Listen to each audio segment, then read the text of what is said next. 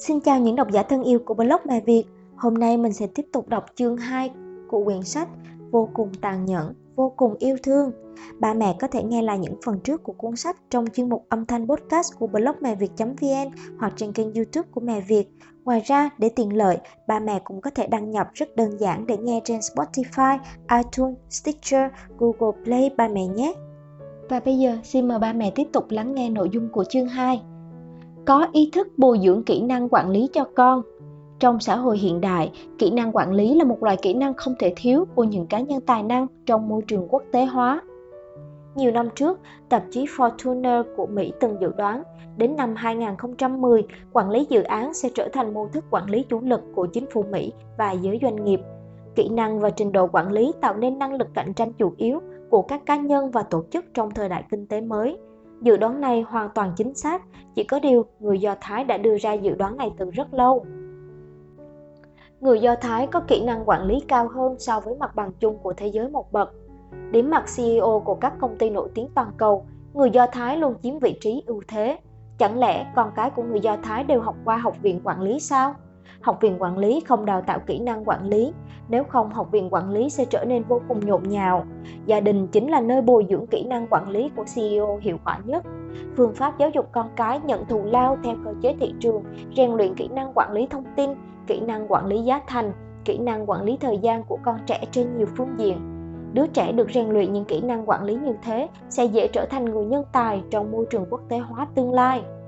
Lấy gia đình tôi làm ví dụ, từ khi thực hiện phương pháp nhận thù lao theo cơ chế thị trường, tôi nhận thấy các con ngày càng được luyện tập kỹ năng quản lý dự án. Cùng làm việc nhà và tham gia vào các kế hoạch của gia đình đã trở thành trách nhiệm của cả ba đứa trẻ. Bất kể việc to việc nhỏ trong nhà, tất cả các thành viên trong gia đình đều cùng nhau bàn bạc, trao đổi. Việc lớn bao gồm chọn trường, chọn ngành, sắp xếp công việc trong gia đình, lập kế hoạch tương lai cho cả nhà. Việc nhỏ thì như ngày hôm nay ăn những món gì, mọi người cùng đưa ra thực đơn của mình. Phụ huynh đừng coi thường quyền quản lý của con trẻ trong gia đình. Rất nhiều việc chúng có thể xử lý êm xuôi, các bước cụ thể như sau. 1. Rèn luyện kỹ năng quản lý thông tin của con. Trước đây, ba đứa con tôi đều là tiểu hoàng đế trong nhà. Chúng chỉ quan tâm đến quyền lợi của mình, chẳng hề để ý đến những bước đi và kế hoạch của gia đình. Còn tôi thì ôm đồm hết mọi việc vì tôi là người lớn mà. Song các ba mẹ Do Thái không suy nghĩ như vậy. Họ cho rằng con cái cũng là người chủ nhỏ, có trách nhiệm tham gia vào việc quản lý gia đình Họ khuyến khích con em mình động não thu thập thông tin, bày mưu hiến kế cho gia đình, cả nhà cùng góp sức giải quyết. Ví dụ, các bậc cha mẹ Do Thái giao cho con mình toàn quyền xử lý kỳ nghỉ phép hàng năm. Con cái chịu trách nhiệm lập kế hoạch đi nghỉ cho cả nhà. Chúng tự lên mạng thu thập thông tin liên quan đến địa điểm du lịch. Trong quá trình thu thập thông tin, bọn trẻ phải tiến hành sắp xếp, phân tích, quy nạp các thông tin về đặc điểm du lịch báo giá và thời tiết của các nơi, cuối cùng hình thành một bản báo cáo nhỏ thuyết trình trước cả nhà. Phụ huynh Do Thái rất thích nhờ con cái làm cây phả hệ hoặc album ảnh gia đình. Để thu thập thông tin, bọn trẻ phải đi hỏi ông bà của chúng những chuyện từ xa xưa, sau đó diễn đạt lại bằng lời của mình, làm thành một cuốn album gia đình, kết hợp giữa hình ảnh và chữ viết, tặng người thân và bạn bè. Làm cây phả hệ sẽ rèn luyện tích cực cho khả năng quy nạp thông tin của trẻ. Ngoài ra, những vị phụ huynh am hiểu về cổ phiếu còn chủ động hướng dẫn con em mình cùng chú ý đến những tin tức liên quan đến công ty đầu tư, cho chúng biết thông tin nào sẽ thúc đẩy cổ phiếu tăng giá hoặc giảm giá và làm ảnh hưởng tới khoản tiền đầu tư. Những phương pháp nhỏ này dường như rất đơn giản, bình thường nhưng lại ẩn chứa tầm giáo dục gia đình của người Do Thái, rèn luyện hiệu quả kỹ năng quản lý thông tin của con em họ. Con trai cả dĩ hoa của tôi vốn là đứa mù mờ thông tin không ngờ, quá trình rèn luyện theo nguyên tắc có làm có hưởng đã khiến nó lột xác, trở thành người thông thạo tin tức. Những thông tin thằng bé cung cấp trực tiếp đã làm tăng GDP cho gia đình tôi. Tri thức cũng là một loại thông tin. Chịu khó bồi đắp tri thức, ngày sau ắt sẽ có đất dùng võ. Khi nhà trường giảng đến luật di dân của Israel, trong đầu dĩ hoa chợt liên tưởng đến hoàn cảnh nhà mình. Nó lập tức giơ tay hỏi thầy giáo về những điều luật có liên quan. Kết quả nó phát hiện ra Tôi chưa đi lĩnh khoản tiền phúc lợi nhằm hỗ trợ ổn định cuộc sống cho dân di cư. Sau khi tan học, thằng bé chạy thẳng về nhà. Ban đầu nghe con trình bày, tôi còn không tin. Trước giờ người Do Thái làm việc gì cũng chắc chắn, nói một là một, hai là hai. sao lại quên trả tiền phúc lợi cho tôi được chứ? Nhưng nghe dị Hòa nói đến các kiến thức liên quan đâu ra đấy, lại có căn cứ xác thực, tôi bán tín bán nghi đi hỏi. Không ngờ dĩ Hoa nói đúng, tôi lĩnh được 12.000 agorot tiền ổn định cuộc sống từ cục di dân. Thời điểm đó, đối với gia đình tôi mà nói, đây không phải là một khoản tiền nhỏ, tôi vẫn luôn muốn mở một quán cơm Trung Quốc ở Israel, vừa kinh doanh các món ăn Trung Quốc, vừa bán nem rán. Tôi tính một hai năm nữa mình mới thực hiện được ước muốn này. Nào ngờ con trai tôi vận dụng tri thức và trí tuệ của mình mau chóng giúp tôi hoàn thành ước nguyện. Dẫu chỉ là một tiệm trân châu nhỏ tới mức không thể nhỏ hơn, nhưng nó cũng làm tăng nguồn thu của cả nhà. Đó cũng là trái ngọt đầu tiên của cuộc cách mạng giáo dục trong gia đình tôi. Con trai thứ Huy Huy của tôi chưa tới 30 tuổi đã trở thành triệu phú trên thế giới. Trước hết là nhờ kỹ năng quản lý thông tin của nó. Những người bạn học Israel đặt cho nó biệt hiệu là cuốn danh bạ điện thoại kèm bản đồ thông tin. Như chúng ta đều biết, kỹ năng quản lý thông tin của những người bạn nhỏ Israel xuất sắc vượt bậc. Người được chúng tán thưởng. Nhất định phải giỏi thực sự. Bất luận đi đến đâu, Huy Huy cũng nghe nhiều, nhìn nhiều, quan sát nhiều, hỏi nhiều, làm những việc chi tiết này một cách quy củ giúp nó tạo thành một thói quen sắp xếp các loại thông tin. Nó giống như một đầu máy VCR, ghi lại rõ ràng quy trình làm việc và yêu cầu xử lý thông tin căn cứ vào nhu cầu của mình. Những thói quen tốt ấy vẫn đi theo Huy Huy cho đến ngày nay. Như khi Huy Huy và các bạn cùng đi đến khu chợ thương mại, nó ghé thăm những quầy hàng bán các mặt hàng nhỏ như rau củ, hoa quả, xem quầy hàng nào bán đắt hàng hơn. Qua quá trình phân tích, Quan sát, Huy Huy phát hiện ra cư dân thành phố Kiryas Mona rất ưa thích tinh dầu, quạt gỗ đàn hương và khăn tơ tằm của Trung Quốc. Huy Huy cực kỳ phấn khởi, nó gửi số tiền kiếm được từ việc bán nem rán về Thượng Hải, nhờ bạn bè và người thân mua các mặt hàng đó gửi sang Israel. Mua một chiếc khăn tơ tằm trị giá 25 tệ ở Trung Quốc, bán ra được 250 agorot ở Kiryas Mona, tương đương 500 tệ. Lợi nhuận quá lớn, tại sao Huy Huy luôn thu được lợi nhuận hậu hĩnh. Từ nhỏ nó đã lấy câu nói sau làm châm ngôn, dẫu là gió, bạn cũng phải biết nó bắt nguồn từ đâu. Sợ dĩ Huy Huy có thể bước vào ngưỡng cửa cao ngất của ngành kinh doanh kim cương vì nó đã rèn luyện kỹ năng sử dụng thông tin từ nhỏ. Tôi có đứa cháu họ đã học đến thạc sĩ. Một hôm, thầy giáo liệt kê một số vật liệu giao cho nó đi mua. Phản ứng đầu tiên của nó sau khi nhận bản liệt kê là hỏi thầy giáo Em phải đi mua những thứ này ở đâu? Thầy giáo ngạc nhiên đáp, ở chỗ bán vật liệu xây dựng. Nó lại hỏi tiếp, thầy nói luôn cho em biết chỗ bán vật liệu xây dựng nằm ở đâu đi à? Thầy giáo nói cho nó biết địa điểm cụ thể. Đến buổi chiều nó quay lại, thầy giáo hỏi, em mua được chưa? Nó thưa, em đến chỗ thầy chỉ, nhưng họ nói chỗ họ không bán hàng. Thầy giáo hỏi lại, vậy em không hỏi xem chỗ nào mua được vật liệu sao? Nó hùng nhiên trả lời, lần sau tới đó em sẽ hỏi lại thầy giáo đành bó tay, không nói được gì. Đó là biểu hiện của việc thiếu kỹ năng quản lý thông tin. Đợi đến khi con trẻ vào học viện quản lý mới bắt đầu học kỹ năng quản lý thông tin thì đã quá muộn rồi. Kỹ năng quản lý thông tin thực chất là một loại kỹ năng sinh tồn, nó đến từ sự bồi dưỡng của gia đình ngay từ khi con còn nhỏ. 2. Rèn luyện kỹ năng quản lý giá thành của con. Trong Hồng đăng ký, Lý Ngọc Hòa có câu hát Con nhà nghèo sớm lo liệu việc nhà, vì con em nhà nghèo biết làm việc vặt trong gia đình từ thuở nhỏ, thậm chí chúng còn tham gia vào các quyết sách của gia đình. Ngược lại ở Israel, con em nhà giàu hiểu việc nhà hơn, các vị phụ huynh cố tình cho con em mình thâm nhập vào cuộc sống, vùng vén gia đình là công việc thử thách. Con người nhiều nhất, đó mới là học viện quản lý đích thực nhất của con người. Trí thông minh của trẻ thường làm người lớn phải ngạc nhiên. Theo lý mà nói, tôi làm nem rán cũng được coi là thạo nghề. Tôi từng nghĩ không biết bao nhiêu cách giảm giá thành nhưng đều không hiệu quả. Vậy mà Dĩ hòa mới hơn 10 tuổi đầu, vừa mới bắt tay làm nem rán đã nghĩ ra bí quyết nhỏ làm giảm giá thành. Bí quyết nằm ở gia vị làm nhân nem. Người Israel thích ăn các loại rau thanh đạm như cà chua, ớt xanh, không ăn thịt lợn và các loài động vật sống dưới nước như tôm. Tôi làm nhân nem theo khẩu vị của họ. Tôi băm hành tây, cà rốt, bắp cải, giá đỗ, rắc gia vị là hạt tiêu và bột nêm gà, sau đó là cho thêm đường vào cho có màu. Nhân bên trong trông vừa đẹp mắt lại còn thơm ngon, nhưng bột nêm dùng rất nhanh hết. Ở Israel lại không tiện mua nên giá thành bị đẩy lên cao. Phương pháp nhận thù lao theo cơ chế thị trường kích thích Duy Hoa suy nghĩ về vấn đề giảm giá thành nem rán. Thằng bé trầm ngâm nói với tôi rằng, mẹ ạ, à, chúng ta không nên cho ba loại gia vị vào cùng một lúc. Ở Israel không mua được bột nêm gà, chúng ta mang từ Thượng Hải sang đây rất phiền phức, cần phải dùng tiết kiệm. Nếu bỏ ba loại gia vị vào rau, khi gặp nước, bột nêm gà bị dính rất nhanh, làm vậy rất lãng phí bột nêm gà của chúng ta. Nếu bỏ bột nêm gà vào sau cùng rồi cuốn bánh đa nem lại, thì không những giữ được mùi vị thơm ngon mà còn tiết kiệm chi phí. Trong tay dĩ Hoa có một cuốn sổ nhỏ ghi chép rõ ràng từng việc. Ví dụ, số bột mì hôm nay mua về đáng lý phải làm được 55 cái bánh đa nem, gói 55 cái nem. Nhưng khi trải bánh đa nem ra, nó không cẩn thận làm hỏng vài cái nên chỉ còn lại 50 cái. Sau đó nó làm ra bao nhiêu cái nem tráng, bán hết bao nhiêu, còn lại bao nhiêu đều được ghi lại rõ ràng trong cuốn sổ tay. Thật không ngờ, từ khi có tinh thần trách nhiệm, những đứa con của tôi vốn quen cơm bưng tận miệng lại có thể lột xác như vậy. Trong giây phút ấy, từ đáy lòng mình, tôi đã dấy lên sự không phục cách giáo dục sinh tồn của quê hương mình. Dĩ Hoa rất có tinh thần trách nhiệm, nhỡ hôm nào không bán hết nem rán, nó không bao giờ ăn hoặc tùy tiện đem tặng cho người khác. Nó nhất định sẽ mang về nhà, kiểm điểm trước mặt mọi người, sau đó mới lựa chọn có ăn nem rán hay không.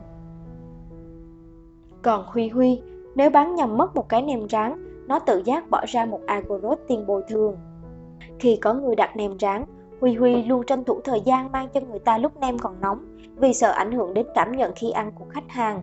Tôi lo Huy Huy đói bụng nên dặn nó, Huy Huy, trên đường đi còn nhớ lấy mấy cái ra ăn nhé. Huy Huy lắc đầu đáp, không được đâu mẹ, con và anh đã phân chia công việc rồi, làm bao nhiêu thì bán bấy nhiêu, số lượng nem rán có hạn, nếu con ăn nem rán trên đường đi thì đến khi về nhà sẽ cảm thấy có lỗi. Huy Huy cho rằng ba anh em nó đã giao kèo với nhau rồi thì không được tùy ý làm trái quy định. Nó mang toàn bộ số nem rán đi giao, nếu như còn thừa, nó mang về nhà rán lại rồi mới ngồi ăn. Ở Israel, tôi từng bắt gặp một cảnh tượng vô cùng xúc động như sau.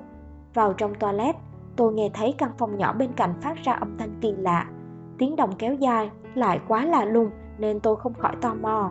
Tôi ghé mắt nhìn qua khe cửa. Những gì đập vào mắt làm tôi rất xúc động.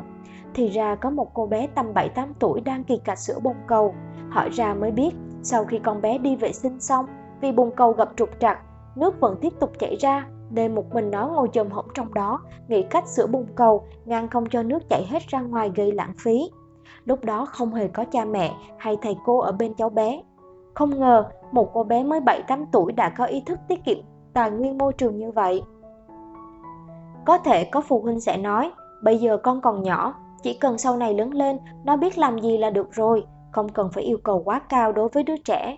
Tuy nhiên, chúng ta đừng xem nhẹ giai đoạn đầu đời của trẻ, vì bất kỳ một sự tương tác nào giữa bạn và con cái đều ảnh hưởng rất lớn đến cuộc đời sau này của chúng. Vì vậy, ngành giáo dục có quan niệm rất quan trọng đó là cẩn thận từ khi bắt đầu. Ngay khi ban đầu, bạn đã có cách xử sự không đúng với con có lẽ cả đời bạn cũng không thể làm lại được. Quản lý giá thành cũng là một loại tinh thần trách nhiệm, mà tinh thần trách nhiệm của con cái là được vun đắp trong cuộc sống hàng ngày. Bình thường, khi con đánh đổ canh dầu nhưng không chịu dọn dẹp, bạn đừng mong có một ngày nó đột nhiên thay đổi thành người có tinh thần trách nhiệm. Tinh hoa của nguyên tắc có làm có hưởng khiến con trẻ nhận thấy bản thân chúng có năng lực, đồng thời khiến chúng hiểu về chi phí giá thành, hiểu về trách nhiệm, Ba mẹ đang nghe chương 2 của cuốn sách Vô cùng tàn nhẫn, vô cùng yêu thương trên kênh âm thanh của mẹ Việt. Làm mẹ, dù là chăm sóc hay nuôi dạy con đều rất vất vả phải không ba mẹ?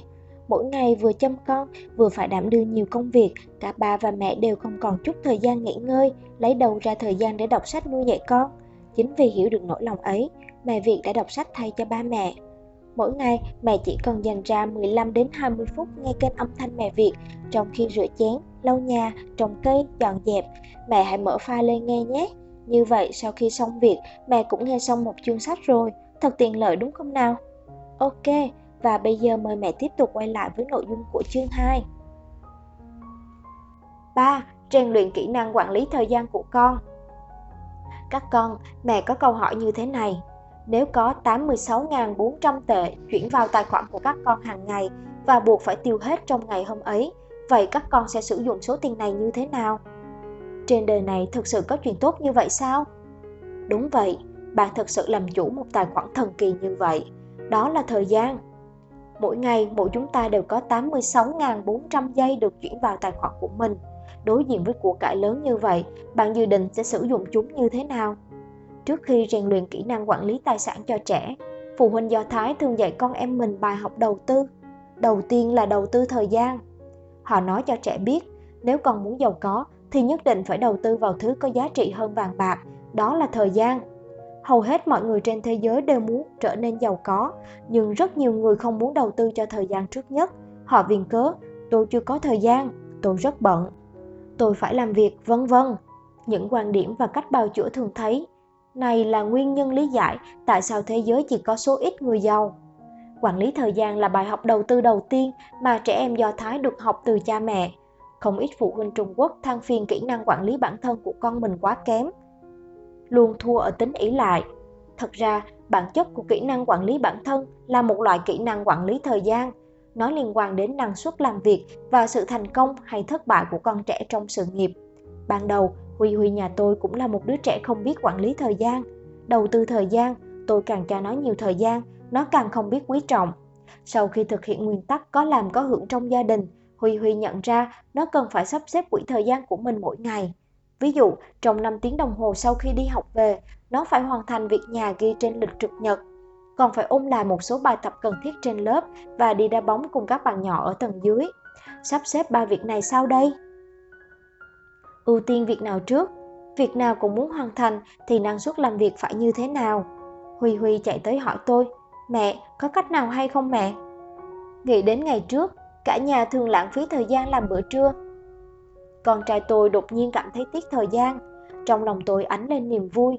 Để huy huy biết quản lý thời gian, tôi không giúp thằng bé làm hết việc nhà. Tiếp tục làm nồi cơm điện và máy giặt cho nó giống như trước đây nữa.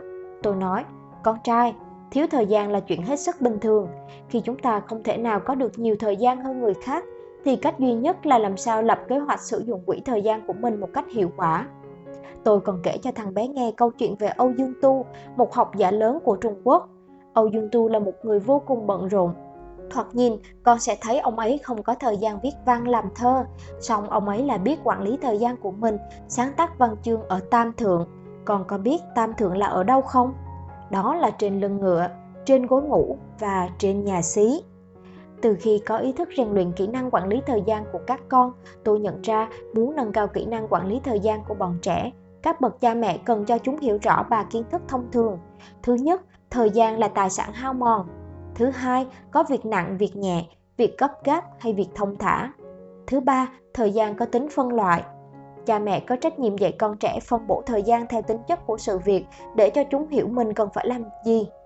Để cho chúng hiểu, mình cần phải làm việc quan trọng trước và đặt ra thời gian cố định mỗi ngày để thực hiện những công việc dài hạn.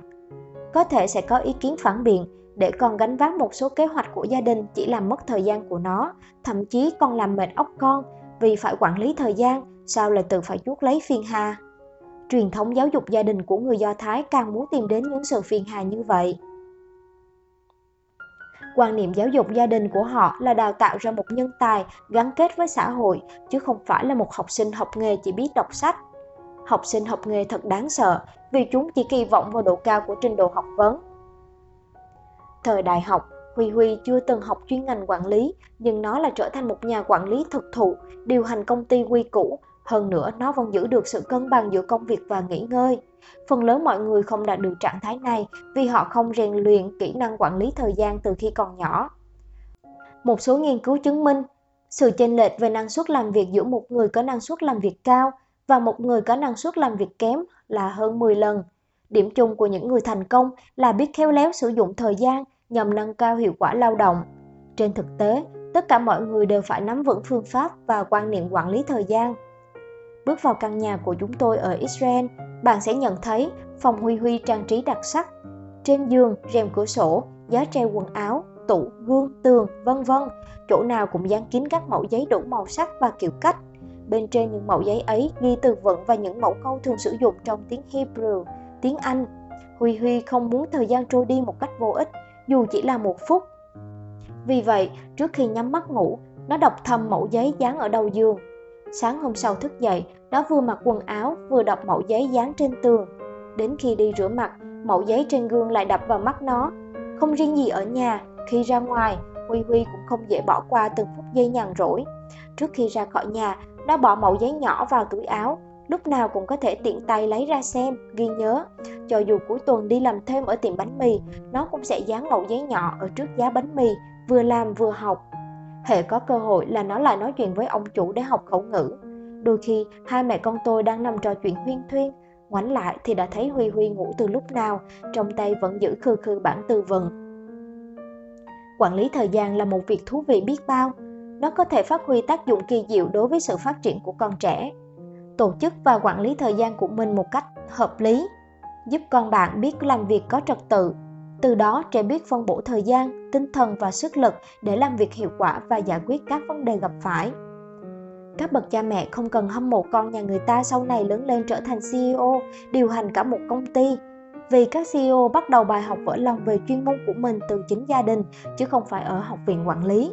Tôi thường nghe không ít phụ huynh phàn nàn, vòi nước trong nhà đang chảy, con đi vào cũng chẳng biết đường khóa lại. Con đang chơi đồ chơi, bỗng quay sang xem tivi cũng không thèm dọn đống đồ chơi bày la liệt dưới đất, làm bố mẹ suýt ngã. Con vì ham chơi hoặc hiệu quả học tập thấp nên không hoàn thành bài tập, buổi sáng không dậy nổi, phụ huynh phải soạn sách vở thay con, thậm chí còn làm hộ bài tập. Con cái chưa đi vào nề nếp như vậy. Những bậc làm cha làm mẹ có nên xem xét lại bản thân mình hay không? Thiết nghĩ một đứa trẻ ngay đến việc chuyện ăn mặc của mình cũng chẳng lo xong. Vậy bạn làm sao có thể trông mong sau này lớn lên nó sẽ có kỹ năng quản lý số phận của mình và số phận của bao nhiêu nhân viên trong công ty? Trong thế kỷ 21, con cái chúng ta sẽ phải đối mặt với môi trường cạnh tranh khốc liệt hơn và không thể nói trước được điều gì. Các bậc cha mẹ hãy trang bị đầy đủ kỹ năng quản lý như ý thức quản lý chi phí giá thành, ý thức quản lý thông tin, ý thức quản lý thời gian và kỹ năng quản lý bản thân. Quản lý công việc cho con cái ngay từ khi chúng còn nhỏ, đó là sự chuẩn bị và tích lũy cần thiết cho quá trình trưởng thành, học tập và công việc sau này của trẻ. Có như vậy, chúng mới có thể ung dung đối mặt với tương lai. Phương pháp bồi dưỡng kỹ năng quản lý của con. một Lên kế hoạch cho mỗi ngày. Xác định mục tiêu của mỗi ngày, tạo thành thói quen sắp xếp các công việc phải làm hàng ngày. Buổi sáng thức dậy, suy nghĩ xem mình cần làm việc gì trước nhất và bắt tay vào làm cho đến khi hoàn thành. Sau đó lại làm công việc thứ hai, cứ tiếp tục như vậy cho đến hết.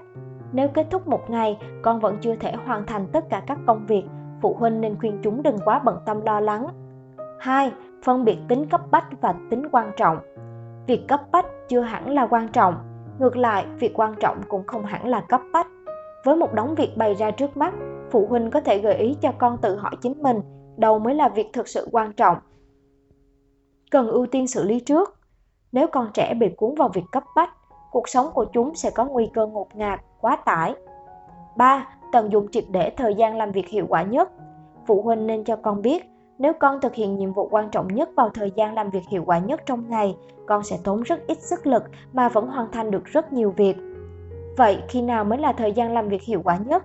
Thời gian làm việc hiệu quả của mỗi người không giống nhau, con cái cần phải tự tìm hiểu. 4. Dốc toàn bộ sức lực hoàn thành nhiệm vụ quan trọng nhất. Điều quan trọng không phải là làm một việc tiêu tốn bao nhiêu thời gian, mà là có bao nhiêu thời gian con không bị làm phiền. Một khi dốc toàn bộ sức lực làm việc, bất cứ khó khăn nào cũng có thể giải quyết dễ dàng. Còn cứ nửa vời, vừa làm vừa chơi thì chẳng giải quyết được việc gì. Mỗi lần chỉ có thể suy xét một việc, mỗi lần chỉ có thể làm một việc. 5. Sử dụng 10 phút trước khi tan học.